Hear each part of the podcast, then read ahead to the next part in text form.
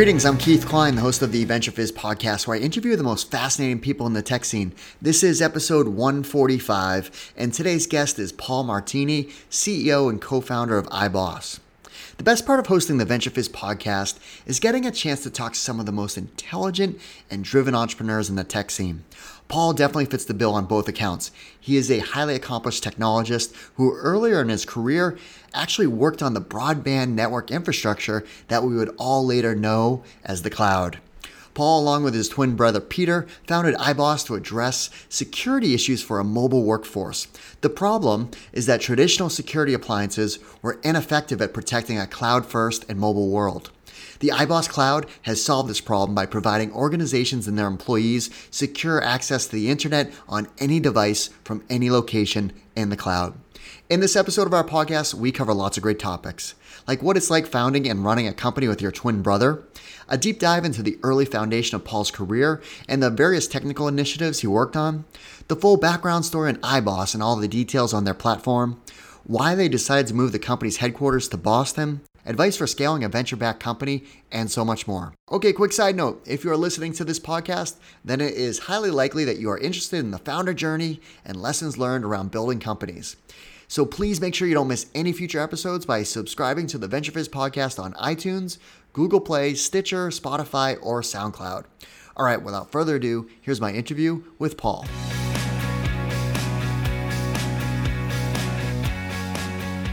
Paul, thanks so much for joining us. Yeah, absolutely. Good to be here, Keith. So, Paul, we're, we're going to talk a lot about iBoss and all the great things you guys are up to. But before we get into that, I have to ask you a question because I think it's very, very rare that startups have been built by twin brothers operating the company.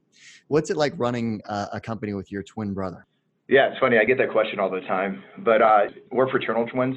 So, you know, we don't look alike, but our personalities are also pretty different. And at the same time, they're the same. So, like, the underpinning is the same but it's um, it's actually a lot of fun. I mean, it's it's nice to have a completely different perspective. Um, obviously, there's uh, a lot of trust there as well. So, uh, but being able to, you know, we tackle different parts of the business um, and being able to bounce ideas off each other, um, and it's worked out really well. Um, he's uh, he's on the west coast, I'm on the east coast, and so it's an interesting thing, but also a very powerful thing as well. That's awesome. So, so when did you start actually getting deep into technology, like you know, actually coding, and then you went on to to study? Like, did you study at UCal San Diego? Yeah, so you know, so from a technology point of view, my whole life, as far as I can remember, has been around coding and technology, right? And so, you know, at UCSD is where, um, uh, you know, that's where I went into school for college. I also, um, you know, I worked full time. I was both splitting my time between research labs as well as working in industry as well. So I was you know, designing FPGAs, uh, ASICs, uh, coding, you know, while I went to school. Because you were actually also working early on with what is known as the cloud, right? So you at that point in time it was like a broadband network infrastructure type of technology that ended up being the formation of what we refer to as the cloud. Yeah, definitely. One of the things I think eh, that's interesting, especially in, in, our space, is you know you put a lot of fluff around technology or you know marketing spin and stuff like that, but fundamentally there's science behind it that either it either works or it doesn't, right? And and um, it's also an art, right? So you're kind of mixing science with art to form new capabilities. And you know when I when I think about the beginning of broadband, and that's actually at Copper Mountain Networks is where I really spent a lot of time working on.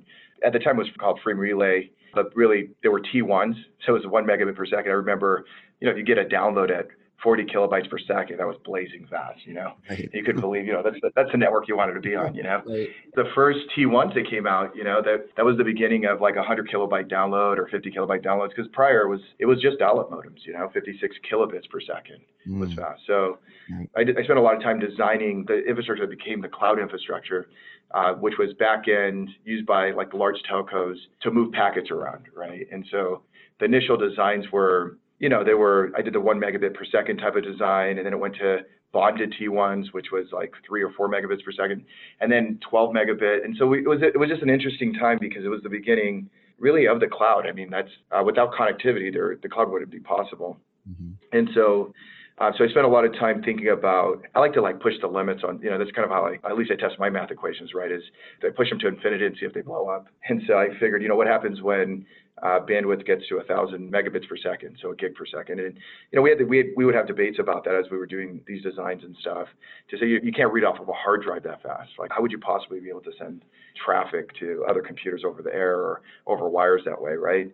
So uh, interestingly enough, now we look at it and uh, and we say a thousand gigabit per second, right? So it's the same question, but just it's just like a, so much, you know, times a, a a factor of a thousand. You know, it's so so it's pretty interesting. But you know, I think that just thinking about kind of not things as they stand today, but what things are going to look like, you know, maybe five years, maybe 10 years from now. And then, you know, you can't, you don't really know all the answers because anything is possible, right? Mm-hmm. Uh, but there's some fundamental things that at least we foundationally believe are required, kind of like the ingredients to make everything possible. For us, it's bandwidth and connectivity. But anyways, um, at uh, Copper Mountain Networks, it was just a lot of. Um, uh, it's not just how do you move packets around. How do you how do you do high availability, right? So like you know, we take it for granted. You know, you turn the lights on, the lights turn on. But there's a lot of things that go behind. The same for internet. Internet works it's just assumed that it's going to work. But to make that happen without interruption, high availability, very complicated. And then also thinking about things like about bandwidth growth and the way we would get faster speeds is we would make fast uh, different chip designs, um, faster circuit boards. It was all about hardware, right? How do we do how do we do things bigger? And you realize like there's only so much you can get out of a checkout lane, you know, um, at a store, right? You need more lanes. Mm-hmm. And so the, even the concepts of like horizontal scaling, you know, that containerization, microservices, like that's all stemmed from fundamental principles of like um, science. You know, like divide and conquer is always going to be big. You know, more things is always better possibly than one big thing. You know, so that's kind of where a lot of the foundation came from early on. Uh, just thinking about networks, thinking about how they're connected and things like that. And then you went off to uh, start your own engineering firm after that, right? Yeah, it was uh, it was myself uh, and a few guys from um, Stanford. Uh, they're uh, Mechatronics guys. Actually, I'm still really close friends uh, with them. Really brilliant guys as well. I mean, you know, when you have the you have a mix of computer science, computer engineering, and then uh, moving parts, and kind of you know basically robotics today in a sense. You know, basically it was around designing connected things for companies and, and organizations and the military. So we do anything from you know, underway replenishment, which is when the Navy ships are out at sea. You know, we're used to robotics now, but you know, if you think about this, you know, 20 years ago, they would to get uh, just food and goods that are very heavy from one ship to another when they're out when these uh, ships are out at sea. You know, it damages the ships. It's all manual. So making you know measuring the ocean and using automation and robotics to get the goods onto the ship, and then uh, anything from that to uh, at the time 3D uh, printing, so sintering. This is before like the home you know, like you know, you can get your own 3D printer. Mm-hmm. Uh, uh, the only way to do it was very, very expensive, large machines, uh, but laser sintering uh, of powder and stuff like that, which is popular now. Uh, but also uh, connected things was also really big for us. So any any um, kind of com- complex digital connected system for a variety of um, customers, you know, HP and, and others in the military. but it, but it really also was an, it was an engineering services firm. So anything someone could come up with, any idea, it was really our job to create. But that, that company grew quite a bit to, to several hundred employees, and actually it's grown since then, um, even more so um, globally through like Singapore and other other places like that. But it was definitely a good, a great foundation of like getting the most premium engineering resources of different types and calibers and stuff like that, and then seeing if you could make something that hasn't been done yet. You know, uh, is it possible to create that and do that? You know, under bu- you know, under budget and on time, which is pretty pretty hard to do. Wasn't one of those projects like building the prototype for the uh, the cameras you see hovering above the the play on for the NFL? Like when you see those cameras sliding across and you get that kind of over the top view of the play. Yeah, yeah, definitely. And it's funny now It's a lot of stuff we take for granted, right? That that stuff was 100% uh, brand new.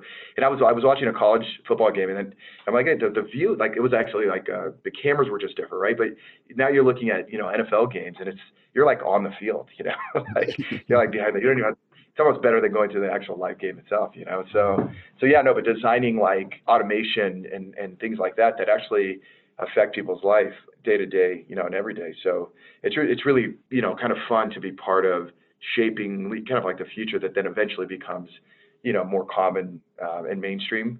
Uh, but to be able to have some part in that, you know, those are those are huge efforts, but have some part in that is always good. Well, let's talk about iBoss. You know, what led you and your brother down the path of seeing that there was, um, you know, something that needed to be solved and build a company around? Yeah, I mean, look, it it started early, right, with connected things, but you know, I I um, passionately love that idea that devices could talk to each other, right? Yeah, I mean that's it's communication uh, through computers and actually connecting people right to each other and stuff like that. So I always believed in you know connectivity itself is like one of the it's the fabric that makes everything happen. So like without connectivity, you couldn't the cloud wouldn't exist. I mean you wouldn't be able to connect users to uh, cloud applications or Facebook and things like that, right? So really, I knew that we were going to do something, and I was going to be involved with something that had to do with connected things and connecting things to each other, right? And then the other, but the other part of it is because of really understanding Ethernet frames and packets and like how those things all work.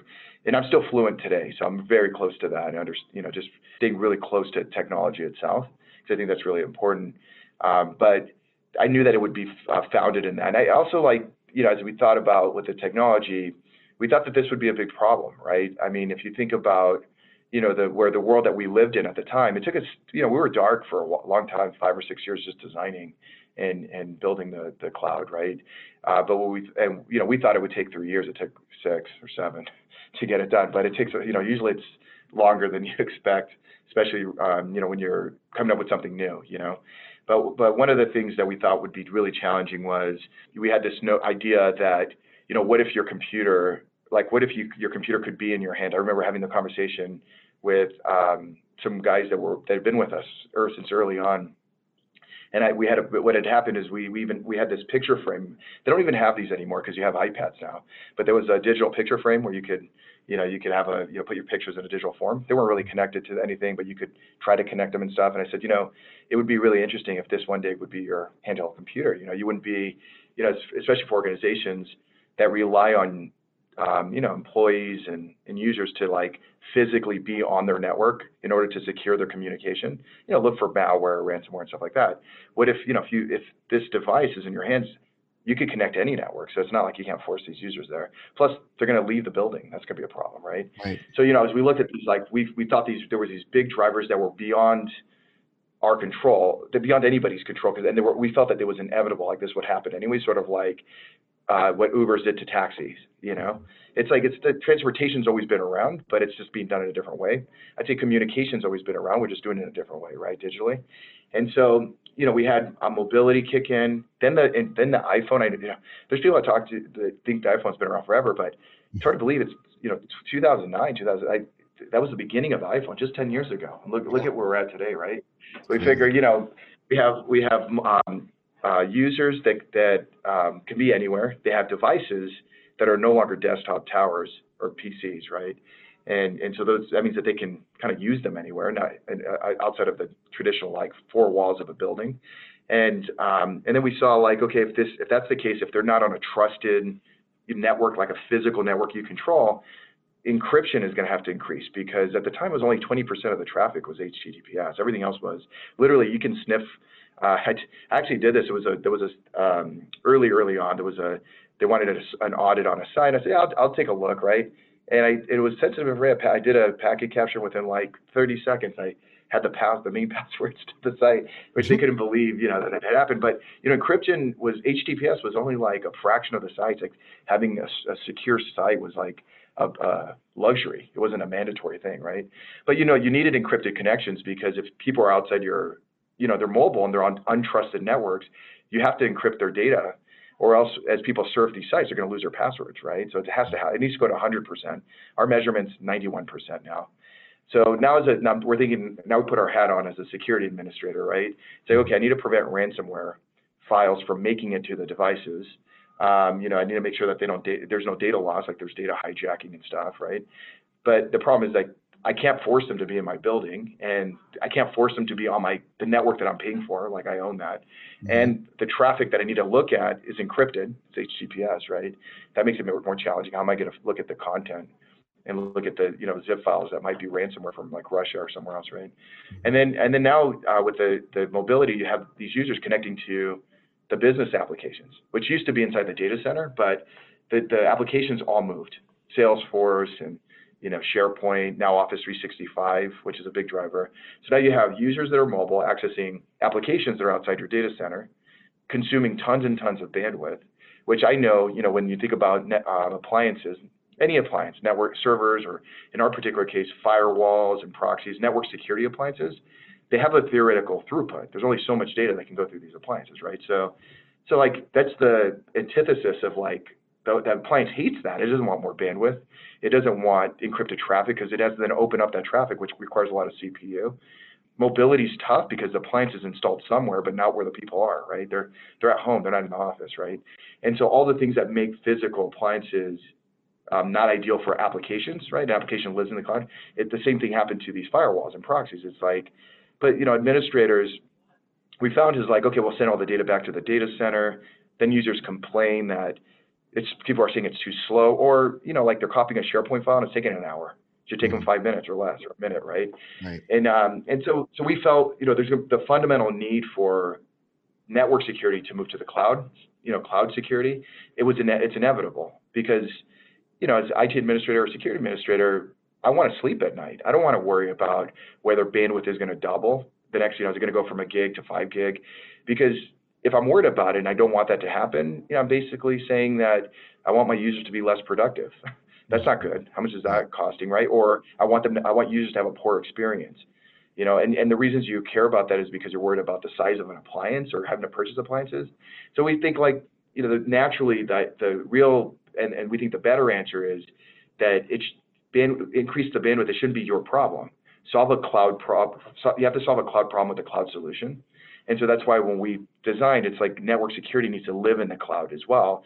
And then, and actually, the the um, it's, you know we see this interesting kind of dilemma as well, where you know IT people um, may sometimes, and we don't see it as much, but feel like, well, what does that mean for my job? And you know, I'm used to these firewalls, but it's actually the reality is that it's not that job doesn't go anywhere. I mean, actually, that you're just repurposed what you're doing instead of uh, racking and stacking hardware.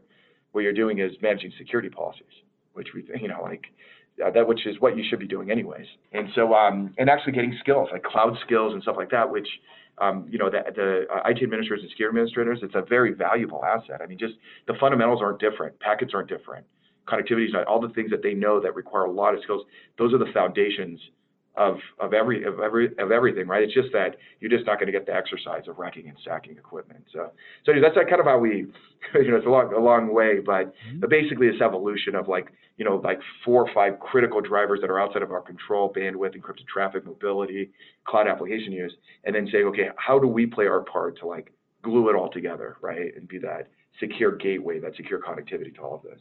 So what was that like? Like the, you talked about the first six years, you were heads down building kind of the solution and product. So what's that like? And you know, like I mean, I think you you were issued over 100 patents, so it must be like gratifying yet very tedious at the same time to be building something that long yet not necessarily having a full go to market approach yet. Yeah, actually, so now we're at actually almost 200 patents now. So 100 wow, and uh, yeah, 100, yeah, 135, 135 issued patents and 195 issued and pending. You know, wow. so it's yeah, it's pretty, it's pretty significant. Um, but you know, I think that uh, part of it is, I think to build something of substance requires focus, patience, right? And because I think you could give up too early. Um, and and also like look, the area that we're we're looking to solve, we already knew that this is a major area. Like it's this is a big area. It's not something that like an app or something we can whip out really quick. This right. is this is critical critical connectivity. At the time that we were fortunate because at the time it was YouTube at best. People watching videos. But today it's your cloud applications. So, you know, if that goes down, I mean, your business is down, right? And so, um, but you know, really, really, I think the big part was because you know we've we've also been you know during this time we also went through the 2009 recession, you know, the big mm-hmm. crisis. We were also, I mean, I was part of the 2000 as well. I was in the tech space designing stuff, and you know, you see the the difference from all of this stuff. So you kind of see these cycles as well. But it's it's also like not getting distracted, right? Because there's always like someone, had, you know, there's some big idea or something else. It just seems like the grass is greener, especially when things are, you know, just being built and stuff like that to really just have the patience and the and the belief that something is going to be away even when look we talk about cloud now but people thought we were crazy actually we have a there's an article in, in uh, P, there's an article out in pc mag which you know when magazines used to you know used to read the magazines and stuff, and it said they asked me like they said, well, where's this? Where's all this stuff? Like where you know where's the security? And I and they're like, I, well, it's like the core. He said it's on the backbone, right? The the word cloud hadn't been invented. They said, well, they go and publish in the magazine. They say it's you know they're building technology that's in the center of the internet. And I was like, there is no, there really, there really is, there is no, there really is no center to the internet. But you know the way that they had described it now, now we call it the cloud. So that was just, so one of the fortunate things. It's much easier to say, look, we built cloud technology versus technology that sits in the center of the internet. You know, I have to tell a few people where where the center that there is no center to the internet. It gets pretty old pretty fast. Well, I guess the, the great news when you build something that complex, the defensibility, n- never mind all the patents you have, is obviously uh, way in your favor. So, what's what's the current scope of your company like in terms of scale of employees and growth plans ahead? Yeah, so you know it's been phenomenal. I mean, we're we're servicing organizations fully that are Fortune 5, Fortune 50, Fortune 100, right, across all verticals like finance, insurance, we've been now through the big um, JEDI, JEDI contract with the government. I mean, we're doing stuff like secure connectivity for the government. I mean, for military, uh, like the Air Force and stuff. Wow. And so it's um, it's been remarkable. I mean, just the the sheer number and scope and size.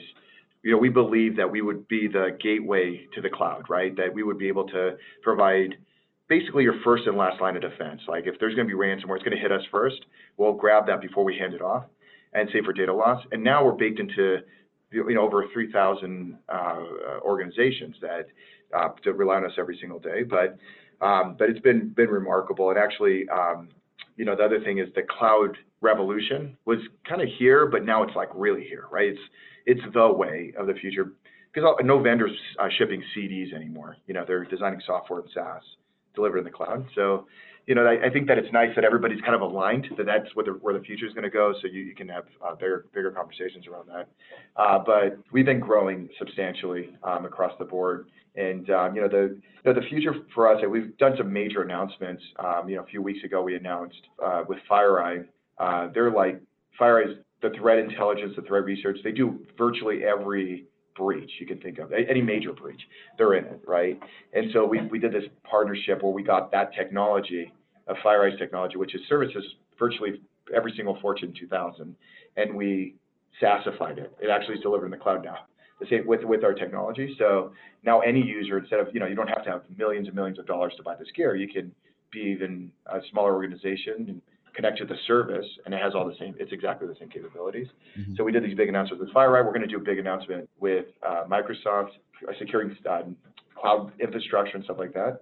But you know, our, I think our as we look at the future, we believe that the shift, the found, foundational shift of appliances, firewalls, and proxies, network security appliances. That's we're kind of like towards, still towards the beginning of that, right? So like we feel all of that is going to, it's not that the need is going to go away. The, the need is still there for pre- preventing malware, detecting data loss, but the way you're going to get it is different.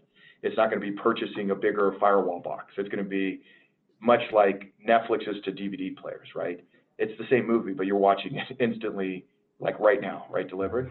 And so, um, but at the same time, we see some of the appliance vendors as well. They're struggling. You know, they're trying to figure out how to get the cloud. So we're finding ways where our technology, we have we call we have patents around this thing called containerization for this purpose, where we can containerize their technology and deliver it in the cloud, like over pretty, virtually overnight, pretty quickly. So being able to bridge a lot of this technology back to the cloud. So we see we see ourselves sort of sitting in the middle of this consolidation of like the best malware engines, the best feeds, the best log analytics, the best original technology inside of an appliance, but being able to deliver that in the cloud and allow uh, to choose what they want, you know. Uh, but with that, a lot obviously comes a lot of potential for additional, you know, additional growth. Um, and I feel like we're we're really we're not creating. I wouldn't say we're creating a market like a need, right? You need this new uh, cybersecurity technique, right? Mm-hmm. We're we're just allowing you to consume it in a different way. The the transition again from taxis to Uber on demand and a black car if you want it. You know, depends on when you want. You can get Uber X, you can get black car, you can get SUV. Depends on what you want to spend and what you do, right? And so, uh, but that allows us to like, what I, what I believe is important for a company is, you know, big foundational changes in a market, um, big market already. There's a big pool of spend there. So it's, and, and then also like you're not trying to force growth. It's just you're, what you're doing is naturally on the wave, right? So you're growing because you're, you're getting more of that transition, you know, the, of the revenue. So yeah, so definitely uh, for us, we're global. I mean, we have offices everywhere. We're growing. We have organizations from all over the world uh, transitioning to the platform quickly. And, um, and then also um, just kind of expanding out our teams and working with our MS, managed security providers, MSPs, right, where we partner with them and enable them to use this technology to provide services to customers. And we think we think that's important. I think ultimately at the end of the day is there is a critical need. Like ignoring putting your head to sand or um, not coming up with a plan to not wear a seatbelt while you're driving your car is like, you know, it's inevitable that you're going to get, it's not going to be a good accident if when you get in one, right? right. Can a, can a seatbelt make it, make sure that you're not, you know, you're never going to die in a car accident? No, but you definitely want to wear a seatbelt and have airbags and have anti-lock brakes, you know, as you're driving a car. So we see, we see ourselves there um, and, and continue to focus on that connectivity area of the space. Now, there was a, a, decision that you made uh, a few years back to move the company's headquarters because uh, the company originated and still has a major presence in San Diego, but you decided to move the, the headquarters to Boston. So, what what prompted that decision? Yeah, no, we so we as we grew, like we needed access to fast, more talent faster. Like San Diego is a great, actually, it's a great ecosystem for technology too as well. I mean, lots of tech companies coming out of there, great tech companies as well. They're growing like crazy, and they're also um, attracting a lot of talent the the challenge is that it's not it's not a the pool is more you know there's bigger pools in like the Bay Area and Boston and stuff like that just because of the history right? There's uh, the volume is a little higher right? And so you know for us um, we looked at San Francisco we looked at others and you know not not I love San Francisco too so it's not like to debate one you know the the East Coast or Boston versus San Francisco or anything like that. But for us right we you know we have no tie we had no ties to Boston. So it's not like for myself or for Peter you know, there was like some family or something, and it was a, you know, so it was, I was just as new to Boston as, you know, any employee we would hire, you know, just to get to know the space and stuff. But what I, you know, what I did love about the, about Boston, I actually came during the winter, um, because we were looking at the cities and stuff like that. And, um, you know, one thing I did like was, uh, the focus on science. Um, I, I saw that, look, it was freezing cold. I was actually walking across the bridge that takes you to Seaport. Mm-hmm. And man, that wind was like, actually, it's, it's even the I've been here a few years, but the, even when I got here, there was like nothing. It was like one building, right, at Seaport. But I was walking across the bridge. It was freezing. But you know, people were at their office collaborating, working on problems. They were all like that. Like the snow was like the last thing on their mind. So you know, I thought like really part of like success, being su- successful as, as well is to stay focused and not not kind of like these distractions, whether the weather's great or not. Who cares really? You know, right. I mean, if if the weather's a tough thing on your mind, you shouldn't be shouldn't be there anyway. Yeah. So so it was, it was actually pretty cool to see that. And actually, pretty quickly, actually, one day, um, you know, uh, we had got this little office um, on Summer Street. Mm-hmm. And as soon as it was, all, it wasn't actually completely ready. It was almost ready. Uh, I, I just grabbed my bags and I and I flew and actually uh, moved into the Hyatt Regency in downtown Boston mm-hmm. and said, you know, let's go look for look for a place to, to stay. But you know, um, that was the beginning. Um, you know, we haven't looked back. I mean, it, for us at least, it's been great. Um, it, you know, I, I think that sometimes you make some moves and stuff, right? And our investors are from New York, so like they're they say if you're going to come to the East Coast, just come to, go there, right? Mm-hmm. But you make some you make some choices, whether it's technology choice or anything else. Sometimes they don't work out, right? But it's kind of nice, like looking back, even if there was a little turbulence, because you know moving a headquarters is not easy and it causes a little bit of turbulence, frustration, uncertainty, and stuff like that. But to look back and say, yeah, that was the right choice. So yeah, it's been it's been really for us at least uh, phenomenal. I mean, it, the the quality of the people, the passion too. I mean, it's like you know the, in the DNA, you know. So, uh, but but it's also strengthened the company as a whole, like across the board, because we had to work with the UK as well. That was really close for us. That was really nice. And then even the the teams around California, uh, in Orlando and Florida, like the talent itself, everyone just really you know, maybe it's the time zone as well. You know, we get like that extra three hours uh, ahead of the West Coast, but that also helped everybody kind of um, kind of bond, work together, and really take the company, you know, to that to the next level. Now, an IPO doesn't, um, you know, it doesn't, you know, the, the company building doesn't stop at that point. It's you know, it's a milestone. It's a funding milestone, but it is something that is kind of like a critical, you know, point in a company's history and life cycle that it's an achievement that very few companies get to that point. And um, you know, the, the, Boston Business Journal had an article recently about um, you know some potential uh, thinking that iBoss could be a candidate for for an IPO at some point. So there's a lot going on at iBoss. yeah, yeah, absolutely. You know, and, and here's and the thing is, you know, for us as a company, I would say, you know, whether it's a, let's say you're running an audit, right? ISO, we do ISO audits, SOC one, SOC two.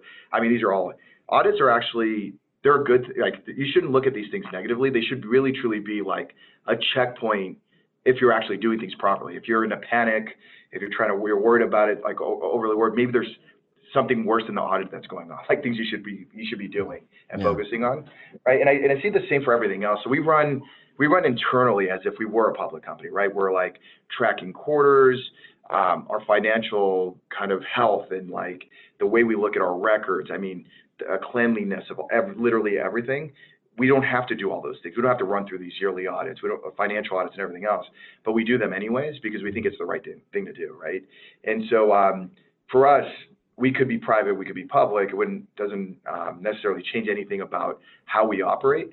Uh, but it is, you know, obviously, you know, it's a big event, a big milestone, you know, in, in a company's history. But, you know, as for us, um, SaaS changes everything. The rate and our growth is just phenomenal. I mean, triple triple digit on all our net new uh, growth for net business and everything else. Size of our deals are bigger. Everything about what we're doing, and actually, our customers are like diehard. They're like they love the platform, right? So, um, you know, it's naturally that's the progression. And you know, we're for us, uh, you know, as we drive forward, I think it's likely an, an inevitable thing that'll happen along the way. And and um, you know, I think that um, it's also a, an exciting moment for you know the company's history, company's time as well. So, so what advice would you give to first-time founders on you know hitting that point in a company's life cycle where you have to scale? Like you're in market, you're you know you're working with you know the who's who of you know the Fortune, whatever, right? It's uh. So how do you how do you go about you know scaling a company? Yeah, so we, you know, the, the way I, I look at it similar to how I look at other things, which is, you know, you could have quality of earnings where you, you know, you, yeah, someone may have good earnings, but you look at the numbers and it just doesn't, the way it's add, it adds up. Maybe there's one deal is all of the revenue. That's not good either, right? You need to have diversity and stuff like that. But, but I think that I would say the same for scaling a company, right? There's a quality of customer and quality of product, right? You can try to shortcut it, but and and yeah, maybe it drives a little bit of growth in the beginning and stuff like that, but it's not sustainable. And so I think that in order to get that, you got to win your first customer, then the second customer, and you have to focus on making sure that they're that it works, they're happy, and the references as well. I just ran a, a, a board meeting, uh, not for iBoss, um, but it was across uh, CIOs and CISOs. And you know, I, I uh, sat at a table, and the uh, the CISO for a large um, online one of the, sec- the second largest online tickets airline sales uh, was there, and he goes, "Oh yeah, iBoss. My friend uses that at you know this other law firm, right?" And and it kind of that word of mouth that you can only get is if what you're doing it ma- it's valuable, like they actually need it. They're not just buying it because you had some board member or some friend, you know, because that, that'll get you a few deals maybe. They're doing it because they actually need it, and then they're also willing to refer it over to the next person, the next person, the next person. So we spend a lot of time focused more on the things that matter, you know, focus on the product, focus on the customer, and then also focusing on the processes. Because I, I do I do think that one of the things that at least we found is people can over or, or, companies can over engineer their sales processes and marketing and like everything needs to be a bot or an automation or a tool or you know the foundations of people and process are the most important thing. And it's pretty funny like if you just go down to the basics like if i were to call your phone would someone pick up? And if they did how long would it take? If i were to submit a form on your website seriously like would i get a call almost right away or is it going to be a black you know it's funny i've tested that on some sites because and actually the ones i've tested on are sites where you know I, I influence a lot. If there's technology and stuff, I'm like, if, if I see something I really like, I can say, go, I'll open budget for that, go buy that, and buy it, buy it like now, tomorrow, right? right? And so let me just test it. I want to just submit it as if they have a buyer that literally walked in their front door, like a restaurant or a store. It's, right. it's a digital store, right? I submit the thing, no call, no funk lost. Actually, I've had some where I called and the and then uh, the person who answered, and this is for this was for like this was for like 30,000 ACV, so like $30,000 per year contract. You know, so not bad. It's a good thing. I, I call the person and said, okay, we're going to buy this. And the person says, well, no, you can't. You know, uh, do you have, you know, 2,000 people? It's like, no, you know, we're not 2,000 people. It's like, well, you're not a right fit for us. it's like, we're, we're, yeah, it's like, well, uh, no, actually, we are. We're about to buy, and you know, we know exactly what the product is. And so it turns out that um, you know, they escalate to the manager. The manager says, "Oh no, no, really sorry. That's just our SDR sequence that they're supposed to check there because that's our our target X, Y, Z. And of course, they got the deal anyway. Right. But, but the thing is, if I hadn't actually said it, I could have walked, you know, I said, oh, really? Okay, so see ya, right? Go to the next thing. So I almost feel like the basic, go back to the basics, right? Like, look at the, look at you, you don't need all these tools. I mean, not to say that they're bad, but first make sure everything works and then layer on some tools, but don't over engineer it. There's a, there's a lot of tools, right? You know, just a lot of marketing tools, sales tools, all sorts of stuff. So what, what, what keeps you up at night these days? You know, I, I think interestingly enough is it's probably an answer that most people give or a lot of people give is is really it, you know the growth really comes down to people, right? So, but but it's not just filling seats, right? Because I think that that's the other for me at least the misconception is that you know you just need to fill seats and that's the head count and you know you put everybody in a department. You can do that, uh, but what we found is it's not it's not only it's not only ineffective but it's unfair as well, right? Because you got to rate the find the right people that you know. So, but if you if you set the requirements properly, where it's like you want to find someone who has that particular role and fit, you find that the, the market's really, and in this market, it's, it's almost impossible. It's really really tight, mm-hmm. and then it's actually even harder to like keep your standards up at the same time because it's easy to say, look, given you know we that's what we want, but you know we can't really, you know we can't we want a Tom Brady, but you know we can't find that, so we're just gonna you know settle with whatever but I don't. I actually feel that an empty seat is better than a person, the wrong person in that seat, mm-hmm. because there's there's also like um, as a team, right? Like the the company, everybody's really good at their job. And they want to do, and like they also like we got to be respectful of their time, right? Because I think ultimately, like I'm just an employee, right? My my my role is to make sure that everybody gets what they need and help make everybody successful, and you know try to make the right decisions overall. That's gonna make sure that that, that those employees have a career path, like a real one. That you know, but I can't make the player. You know, just, but we need to find the right players to sit in those seats. And so, um, so, but having having um, the wrong person could be a lot of collateral damage. It could like, who knows? Just all sorts of stuff could happen. Having the right person uh, is phenomenal for that person and phenomenal for everyone else around. They all develop, and, it's it's really amazing to see. So, but it definitely comes down to talent and people, and it's just so competitive. That's one of the things like I think even three years ago, you know, or, or whenever we got here to Boston, it was competitive, but it's gone from competitive to like ultra competitive, right? Mm-hmm. And a lot more, even a lot more tech companies moving in, a lot more startups. Um, and actually, we, we went to financial district for our office, and they're like, oh, you know, it's all banks, and there's no one there. And now, like even the financial district downtown Crossing is all like becoming tech for every everything, right? Mm-hmm. So, uh, but you know, I nothing lasts forever, right? Like even if you have like an if you're trying to find a an edge not from technology or process, because you can find process or people and things like that. It's not going to last forever. So I think that just, for, if anything, that just reaffirms that the decision is probably in the right direction at least. So, but we're going to be, we're, we're really focused on, on, you know, hiring the right people, um, developing our people, training them, you know, ideally with the fundamental skill sets that you need or the, the ingredients that you need to be, they're going to be successful anyways at whatever they do, right? But we can we can give them really challenging problems and really cool people to work with and, and that are going to push their limits and understanding and stuff like that. And I think that that's what we can offer as well to to those individuals that are like they're super smart, they're super driven, and they want and they want to have an impact. You know, they want to do something that's that's really important. So you're heads down building a company. So you're uh, you got a lot. You're busy. Uh, so, but when you do have time outside of work, what uh, what do you like to do? You know, I, I, I live downtown still, so that's one of the things I love about Boston. At least from the personal life is I spend uh, an enormous amount of time. Like I dedicate my life to the company, right? But my commute is like one minute, so I could actually go from you know even a late Friday night to dinner with friends, you know, within the 15 minutes. Yeah. And so, uh, but really, really, I do spend a lot of time just with friends, you know, and and fam, you know, the family now that I have here, um, and then also. Um, you know, I've become a big football fan. You know, I wasn't really a big, you know, I was just too consumed with the company, you know, so big Patriots fan uh, now. So, so, so I, I've actually been doing a lot of the, you know, I do the games. I've done quite a few games um, already. I, I do, uh, we're close to TD Garden, anything from hockey to basketball, football, uh, dinner. There's always an event, some event going on. Actually, there's even like, int- like what I love about Boston too is like, you can literally open your, the Boston calendar on a Saturday mm-hmm. and just randomly there'll be something that you're you're like, wow, I've never that seems interesting. Let me just go do that. And you're like pleasantly like, wow, that was really cool. You know, some some whether it's like a walk or whatever whatever's going on, you know, um, it, at the Boston Common or or something like that is is just really really a lot of fun. Yeah, you picked a you know good time to move from San Diego to Boston. It's a golden era of sports. so. Yeah, yeah, yeah. Yeah, people say like, I don't know, you uh, is it since you got here, we've been winning a lot. I go, yeah. It seems like I'm pretty, I'm just pretty lucky, I guess. You know. The Axios um, had a stat for their the the gentleman that heads up their sports coverage, you know, just he was covering the past decade because uh, it's kind of weird to think we're coming up to the end of a decade. But uh, but Boston had six championships over the past ten years, so six of those years there was a major sports championship. So it's pretty crazy. Yeah. Well, Paul, thanks so much for taking the time to walk us through all the great things you've accomplished throughout your career, and of course, uh, the growth plans ahead for iBoss. Yeah, absolutely. Yeah, it was good talking to you. Yeah, looking forward to connecting here, uh, maybe in person here soon. Well, that's our show. I hope you found it useful and entertaining. If you did, please make sure you subscribe so you'll get future episodes.